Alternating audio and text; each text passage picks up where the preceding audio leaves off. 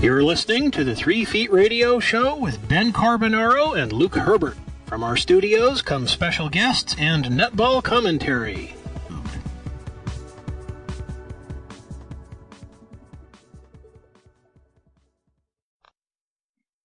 G'day listeners and welcome again to the Three Feet Radio Show. We're in the midst of the Suncorp Super Netball season and the ANZ Premiership over in New Zealand.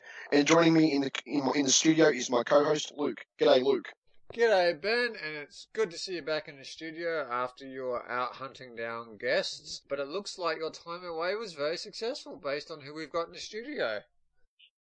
Very much so. And joining us this morning is um, netball commentator and netball coach in Sue Gaudion to discuss the Wake Up Netball movement. G'day, Sue. Hey, boys. How are we going?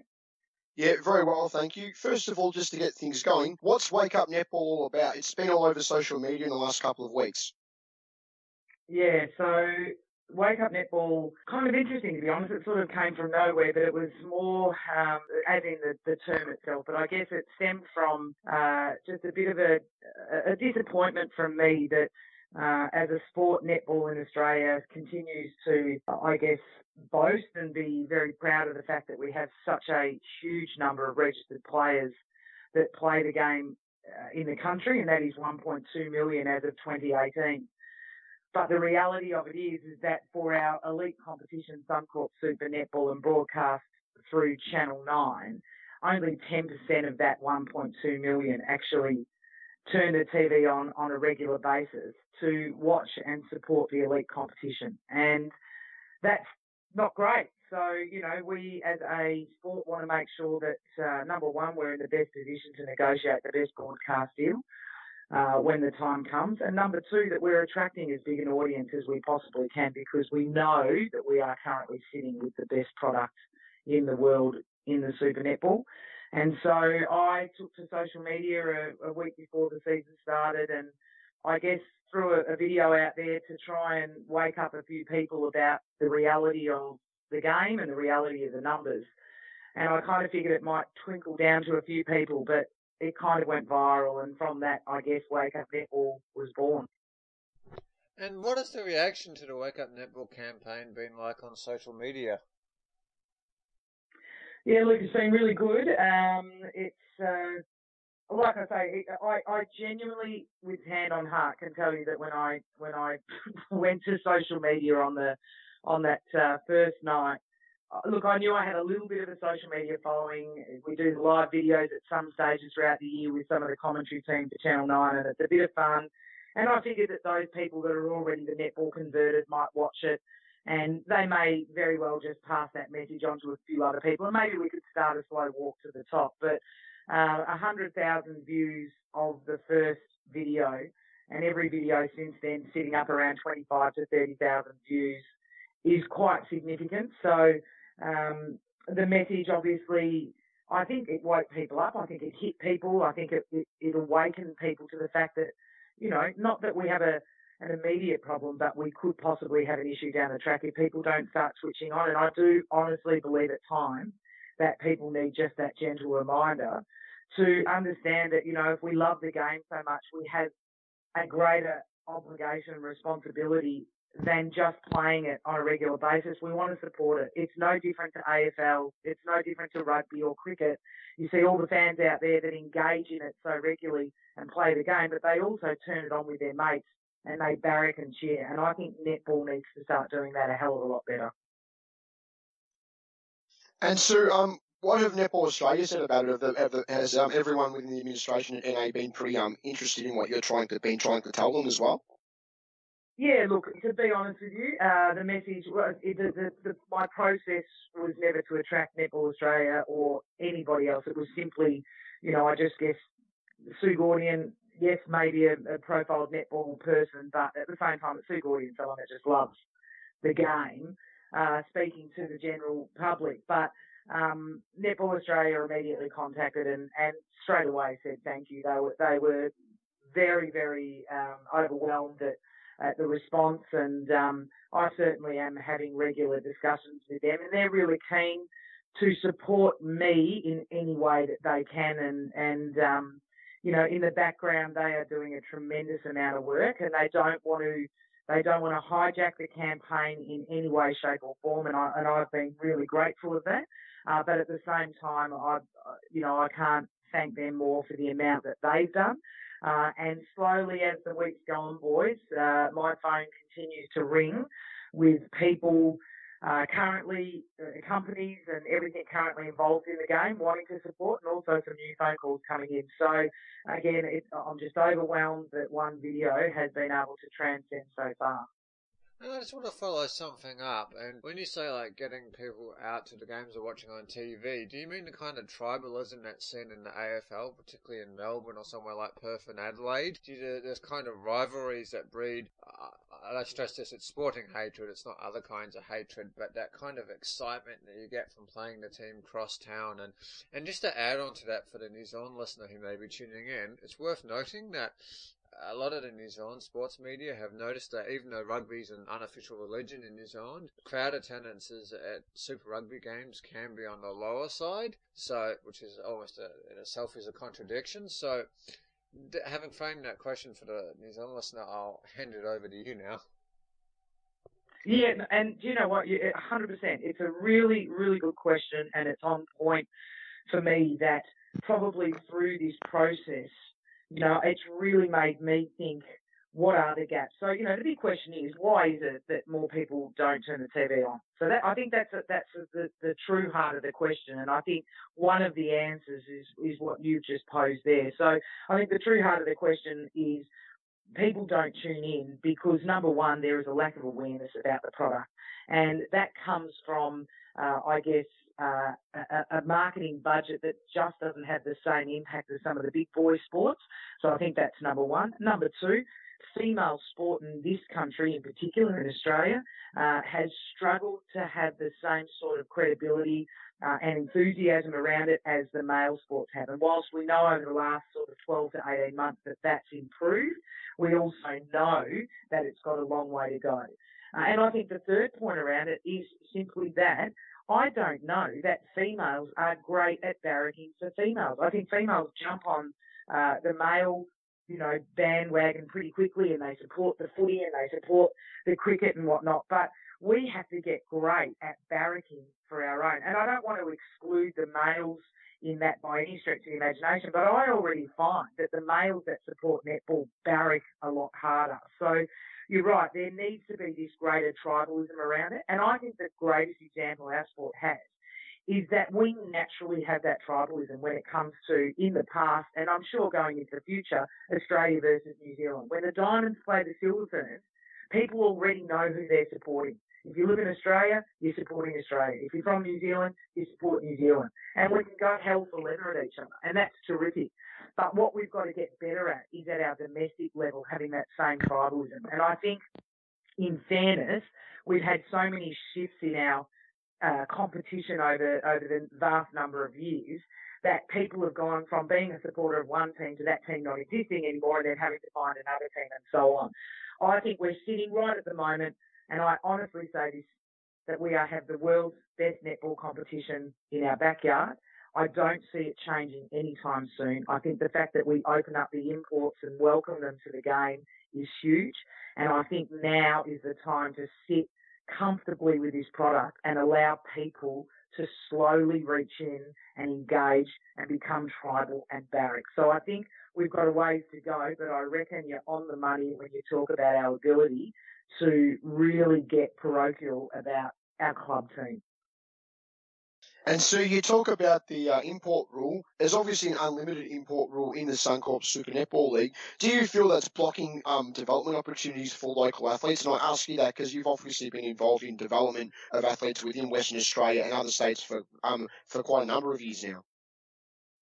Yeah, it's a, it's a uh, catch twenty two answer to be blatantly honest. So you know, I sit on one side of the fence that says, you know, as a as a commentator or as a, as a, great lover and promoter of the game um, you know, bring the best to bring the best to our backyard because it's they're exciting, they're intriguing. It makes the sport, sport feel global. It makes the competition feel global, um, and it and it and it changes the dynamic of the game. We're not just watching the standard Australian way of playing. We're we're getting a global feel when we watch, and I think it's taken uh, the competition standard to another level. So I am 100% in support of keeping an open uh, import policy rule. How does it affect uh, our Australian pathway in development? Look, our, our greatest concern, I guess, is when our imports start to clog particular positions, and we know in particular the goal shooter position is probably one that we have to be mindful of.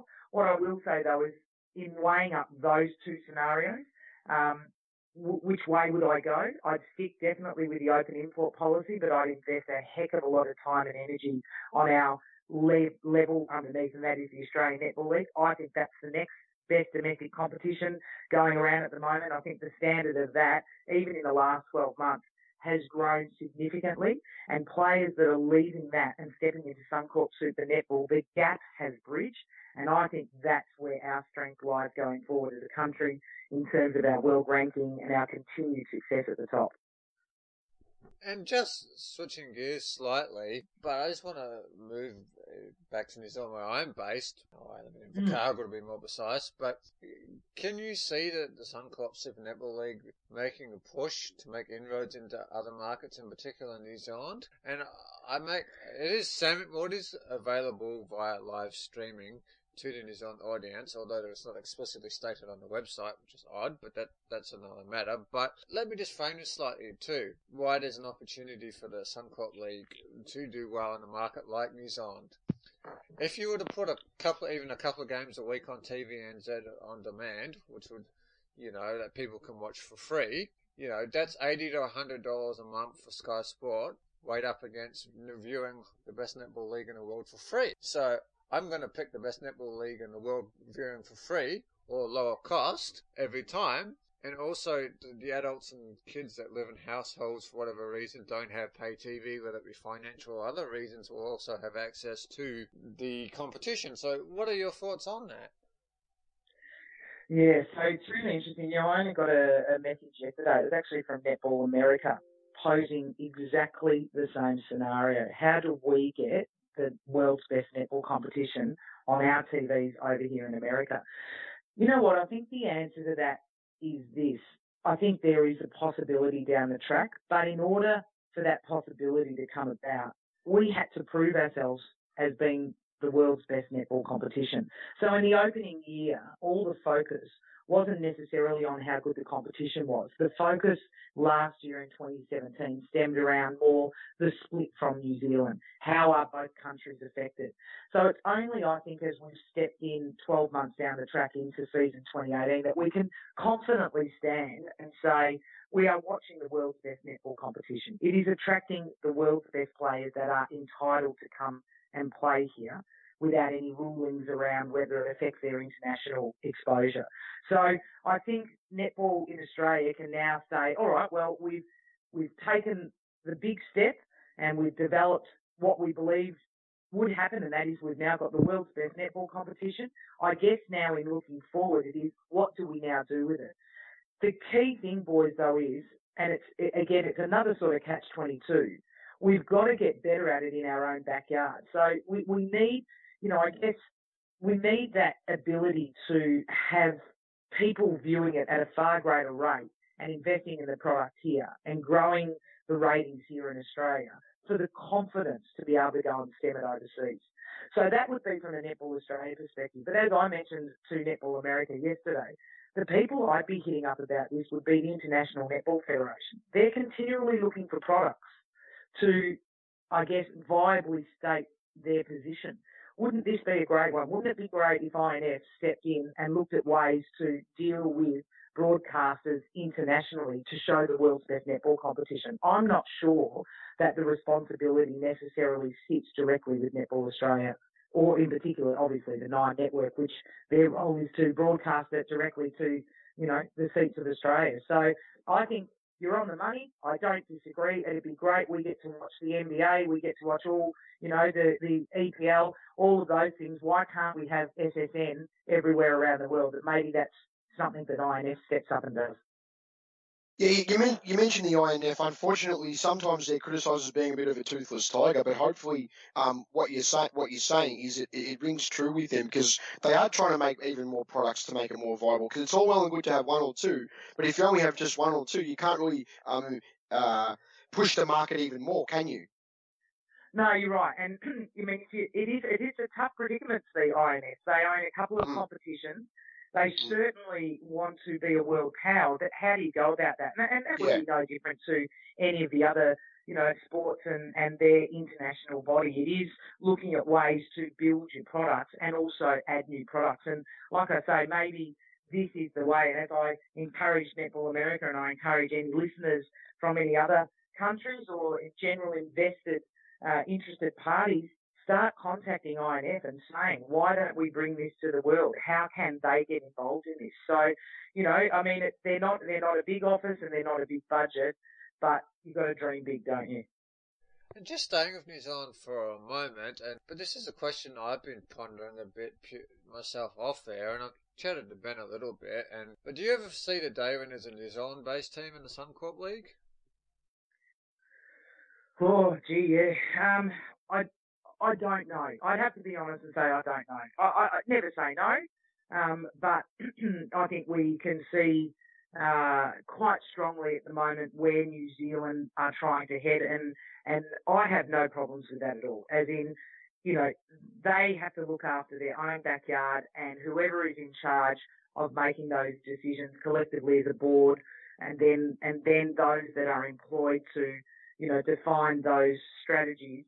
I mean, you've got to do what you've got to do, and if they believe that having their own competition and limiting players uh, internationally is in their best interest, then so be it. And they'll be judged by that on the world stage, won't they? Because ultimately that is what all our pathways are for, is to stream to the top to our, our number one team, be it the Diamonds, the Silver Ferns, the England Roses, whatever it is, to ensure that we remain number one in the world. So, you know, New Zealand will be judged on that.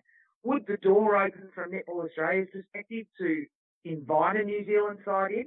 I have no doubt that Netball Australia would continue to look at ways to evolve the game. And if that meant increasing the number of teams and possibly international teams, be it that it's viable, oh, absolutely. I think Netball Australia have already shown that they're prepared to think big and it's paid off. So what would stop them from doing that? It's more whether or not New Zealand felt that there was any benefit in it purely my gut feeling or, or, intuition on this matter, and, and the listener and yourself are welcome to disagree, and Ben, you can put you in too, but I, I suspect the next three to four years are going to be very telling for the ANZ Premiership because we are one way or another, I think, going to see improved developmental pathways coming up in New Zealand, but I think in terms of the overall standard of the competition of the ANZ Premiership and effectiveness for producing future Silver Ferns, and the fact that the New Zealand netball market is basically tapped out already or maxed out, sorry, because of our you know, small population. They'll be the two telling thing. And I think it's possible that in three to four years, maybe five, that Netball New Zealand conclude the right move is a team in the Suncorp League. Now, there's a there's a few other issues around that, around where you'd base the team in New Zealand, but they're for another day. But that's just my feeling on the matter. Yeah, well, I mean, pardon me, you can have a look now and say, you know, you've got your your your, your basketball team that that's involved, and that's been, you know, reasonably successful over time. So there are, I guess, uh, you know, um, examples that netball could live by. One thing I will say about the ANZ Premiership, anyone that's involved in sport knows that irrespective, as long as you get close, competitive, pressured competition, you are preparing your players to play at their best. So whilst the standard may be not, maybe not as equivalent as what we're seeing in Suncorp Super Netball, if Netball New Zealand and the ANZ Premiership can get equality across their teams, they are in a very healthy position. So the biggest issue that I've seen in the past has just been simply, uh, I guess, the, the difference in standard between the sides and then the, the difference in results. And, and that's not healthy for anybody because your best players get attracted to the one team. They don't get any regular competition. They step up to the international level and then they struggle under pressure. I think we're looking at an ANZ Premiership that's levelled out a little bit more, and hopefully it continues to do that over the coming years. The more close competitions you get on a regular basis puts you in a great position. And let's be honest, Netball New Zealand and the Silver Ferns, whilst they may not be number one or number two after coming off the Commonwealth Games. Let's, they will be there forever and a day. I have no doubt their systems, their pathway, the depth of standard, the natural talent that you have coming through New Zealand, it will be up there. But it's about finding that final niche to put you back at number one. That's the big question. Is it putting a team in the Suncorp Super Netball League down the track? Who knows? But I do believe you're right. You're going to have to take three or four years to figure out whether that's the right thing to do. And one one last one for you this morning, Sue. Um, do you have any upcoming uh, coach coach education um, sessions or clinics uh, coming up? Because I know that's another part of your bow that you do do. There's too many parts of the old bow there at the moment that I'm, yeah. I'm, I'm, doing, but um, yeah, no, you're right. We've got um, the the good, the bad, the ugly of coaching, which is one of the ones that I do. So uh, mm. yeah, for West Australians, We've got Series 6, so it's the first time we're presenting Series 6. It'll be on Sunday, the 24th of June.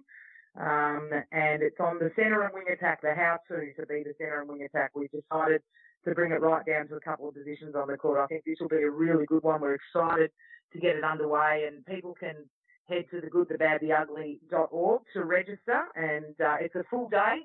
Um, and look, we've had we've had a fantastic result. We we get upwards of 100 coaches at each mm. of these uh, at, at, these sessions, and yeah, they're just terrific. So Sunday, the 24th of June, the Good, the Bad, the Ugly, Series Six in WA. All right, Sue. Thanks very much for the chat. It's been a long time between drinks, but uh, good to get your perspective, and hopefully, um, Wake Up Netball just keeps um, getting bigger and bigger, and then hopefully, um, we'll see uh, the competition develop and be even bigger. Absolutely. Thank you, Ben. You do a terrific job with this. Done. Thanks, Sue.